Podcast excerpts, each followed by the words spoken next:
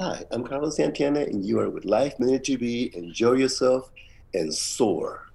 Hi, Carlos. How are you? Good to see you. Thanks for doing this. I'm grateful, happy, and so inspired. You look fantastic. Thank you. Reflection of your life. How are you doing? You know, it's. Uh, I woke up this morning, and one of the first things that I saw with my eyes was that Elon Musk is pledging six billion dollars to end world hunger around the world, and I was like, yes, this is historical. This is this is history in the making. That's amazing. Tell us about your philanthropy. Your music is much more to you than just music and sounding good. You you always do good things. Yes, pretty much. Uh, my mom and dad taught me uh, that everything tastes better when you share it. Hmm. And growing up in San Francisco, you know, watching Cesar Chavez, Dolores Huerta, Martin Luther King, the Black Panthers, you know, uh, so many people, Mother Teresa, uh, who dedicated their lives to the highest good of all people. Uh, so we play music so we can do this. So we can be of service at a whole other level. You're on a break from touring right now, right? But you're going to be resuming again in a bit? We're going to start Wednesday, I believe, here in the house, the House of Blues in Las Vegas. Oh, wow. How does it feel being back on the road and playing live again? It feels wonderful. It, it feels uh, awesome to stretch your wings again and soar. What could someone expect when they come to one of your shows? What are they going to get? More energy than you can comprehend, uh, more spirit that you can fathom, and a certain joy and jubilation beyond quantizing. Fun. And tell us about your new album. It's awesome. Thank you. You know, by grace, we're able to uh, create this love offering called Blessings and Miracles. And, you know, when you submit a request, quote unquote, some people call it prayer, but you submit a request, you know, to God, sweet baby Jesus, the universe, whatever you want to call it, it's okay, but call it, you know? Uh, it's listening. And so we requested to get back into the radio, hopefully, you know? And where seems like uh, our request is, our, our request is complied because for you and for me, while we do what we're doing backstage, if there is such a thing, someone is orchestrating uh, with divine intelligence all the people who are going to be part of this uh, CD, A track, record, cassette, whatever it is. Uh, like Supernatural, many, many artists uh, will present themselves with their songs and their, their light, spirit, and soul in songs uh, with us and uh, brothers like um, Chris Stapleton and sisters like Ally Brooke. And so we're really grateful. Thanks for listening. That that our offering is so um, vast with a variety. How did you come together with all those different artists? Like I was saying, you know, someone a divine or divine intelligence orchestrates when and how, and next thing I know, it's like, hey, somebody call uh, Diane Warren call, and she has one or two songs for you, and like, oh, incredible. So I, I guess the word is, is one word. Grace makes it all happen. And tell us about a couple of the collabs. What are some of your favorites? They're all very touching. You know, um, I can start with, with my special personal family, which is my daughter and my son. They're in it. Uh, Stella wrote a song called Breathing on the Water, and my son wrote a song called Rumbalero. And so, I, and my wife, Cindy, plays playing drums on all the songs. Yeah. Uh, but then you also have uh, Stevie, Stevie Winwood singing White Shade of Pale, and Kirk Hammett, and Mark Osegueda, um, Corey Glover, we, you know, uh, G-Eazy. And so uh, the list goes on. And I've been saying this for a long time, and more than ever, it's true. We really are all one. And Rob Thomas back with him again. You guys really uh, come together nicely. you have something special going there. Yes, I'm very grateful, happy, and thankful, and with deep appreciation that uh, he invites me into his hmm. dream. Like I think that's what Bob Dylan says. I'll let you be in my dream if you let me be in yours. so, so he invites me into his dream, and I invite him into mine, and we're able to bring along a whole lot of people, people's hearts in the four corners of the world. I love it, love it, love it.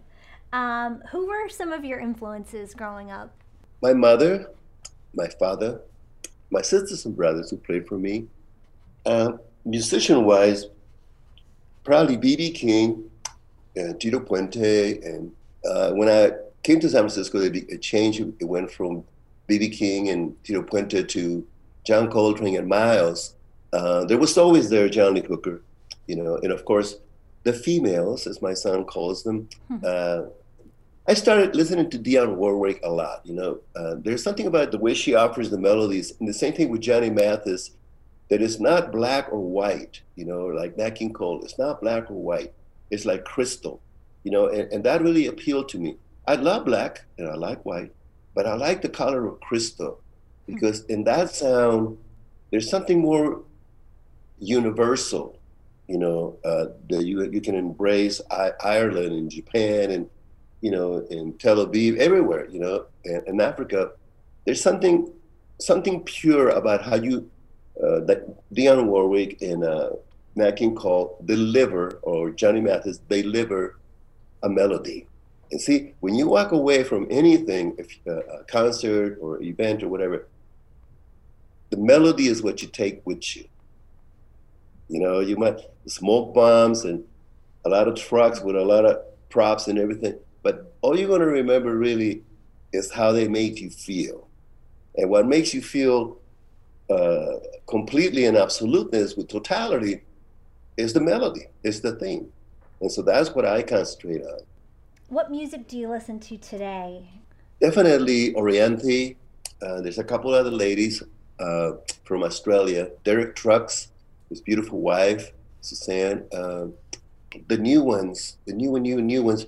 You know, a lot of them, I can I can almost hear in the, hear them practicing uh, very intensely in the garage, and, and, they're they're they're getting getting ready to give birth to you know like like we need a new Doors or a new a new Stevie Ray or a new you know we, we need uh, musicians who really put Guitar Hero to the side and really grab a guitar and learn how to get inside of it and touch people's hearts.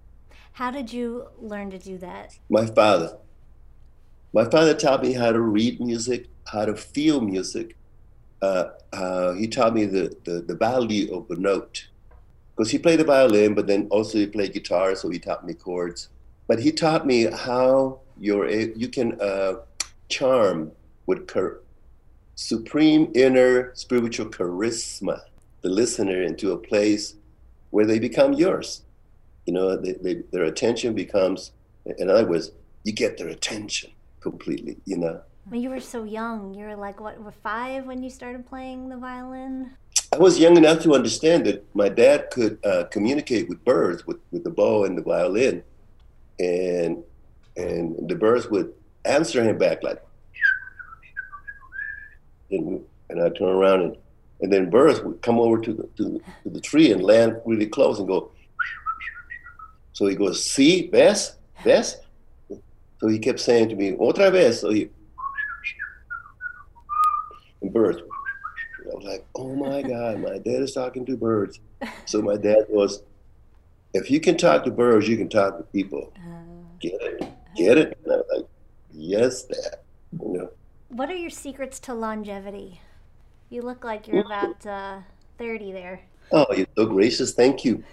you know, in 70, somebody asked me, my brother Questlove asked me that the other day. And he says, you know, around, around the 70s, beginning with 1970, a lot of people did certain things that now they're either not here, they're either not here, or the ones that they're here, they're kind of not here.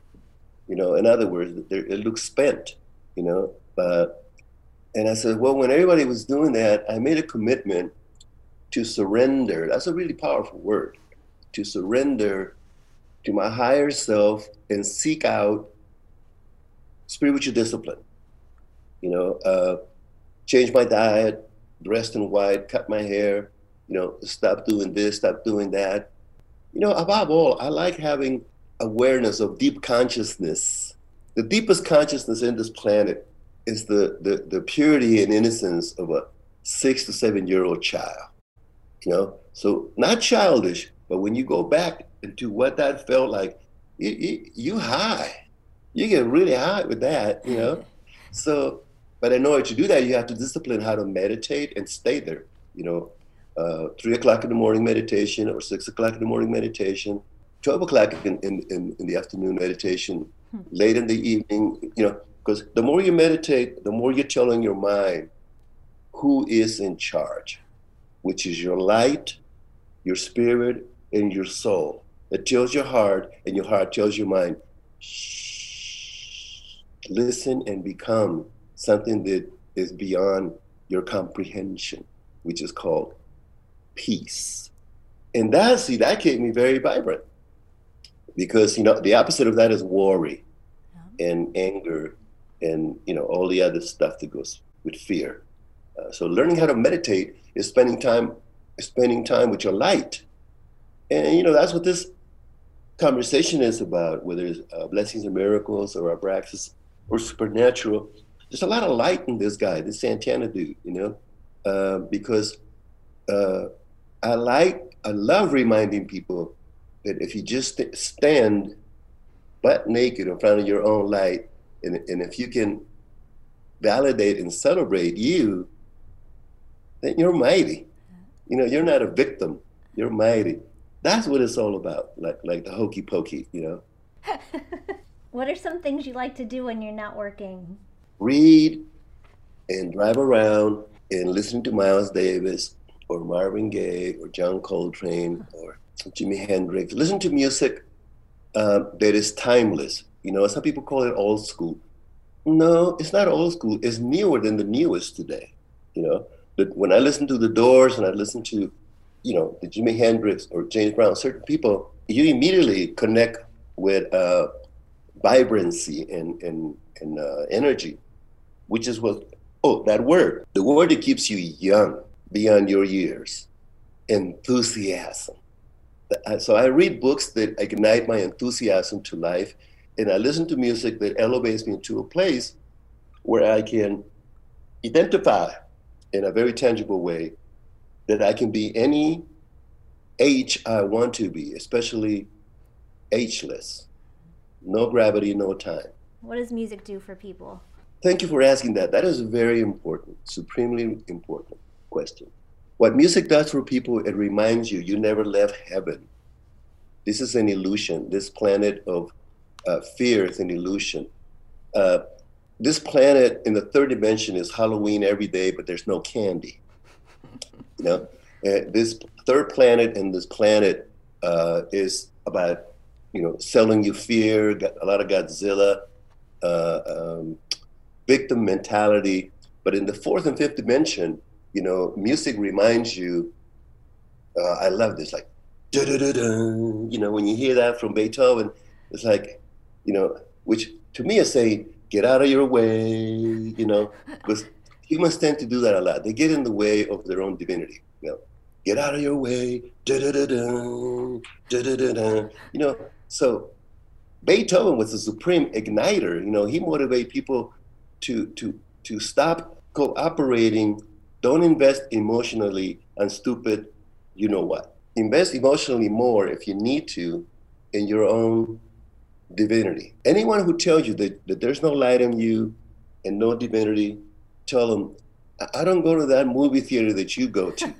I don't see that of the Day of the Dead cadavers, or you know, I, I don't see that that stuff. You know, I, it's my choice. I only see love and light. So therefore, I am seems like more vibrant than you because I'm not.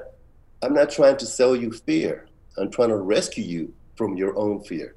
What's something no one knows about you? Oh, you're not clear to have that information. no, I'm not gonna get that. Uh, let's see. I don't even know. I, I have yet to find out.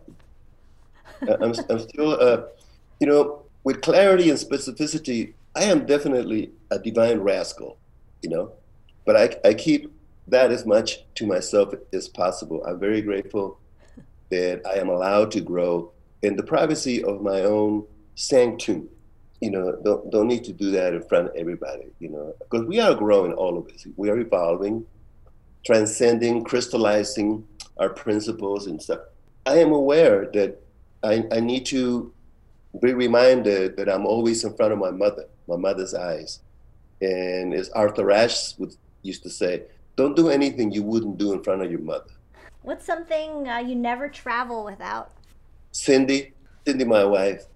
She comes on the road with you. Well, of course she plays, right? She's playing. She yeah, she plays drums, and uh, wherever we go, we're pretty much together, and we're uh, oh, two children. You know, going to Disneyland for the first time in this planet, and we're always discovering new and freshness about giggling and fun. You know, we have fun together with life. You have such a good outlook on life. It's wonderful. Um, and since this is Life Minute, um, what's a really important life lesson that you learned that you could share with us? One of the most important lessons is to create heaven on earth. We must utilize tools like forgiveness, kindness, mercy, uh, you know, on and on, um, generosity, charity like uh, Mr. Elon Musk. Uh, hmm. So I'm, I'm witnessing this planet giving birth to a whole new, not only billionaires, but billionaires with consciousness. Isn't that incredible? Billionaires with consciousness mm-hmm. that have hearts that want to do the right thing for the right reasons. Oh my God, it's so great to be alive. What inspires you creatively? Again, enthusiasm, to dive into that note and dive into the unknown and unpredictability with a whole lot of thirst for adventure. What's your favorite comfort food? Brain food, granola. I don't know. Uh, you know, I, my wife really is, she's incredibly knowledgeable of you know all the ingredients and nutrients and stuff like that. me. Uh, I, I try to just balance, you know, um, because since I grew up in Tijuana, I'm not going to justify this that, but I, I need to balance a little bit of purity with dirt, you know, once in a while, you know, because yep. I, otherwise I don't want to be so pure that I get sick really quick, you know. So good, so good. And thank you so much. What an honor and a pleasure to talk to you. Thank you so much. I really, really appreciate it. Peace and love. Thank, thank you. you, Carlos. Bye. God bless. To see more of this interview, visit our website, lifeminute.tv. And don't forget to subscribe to our podcast, Life Minute TV.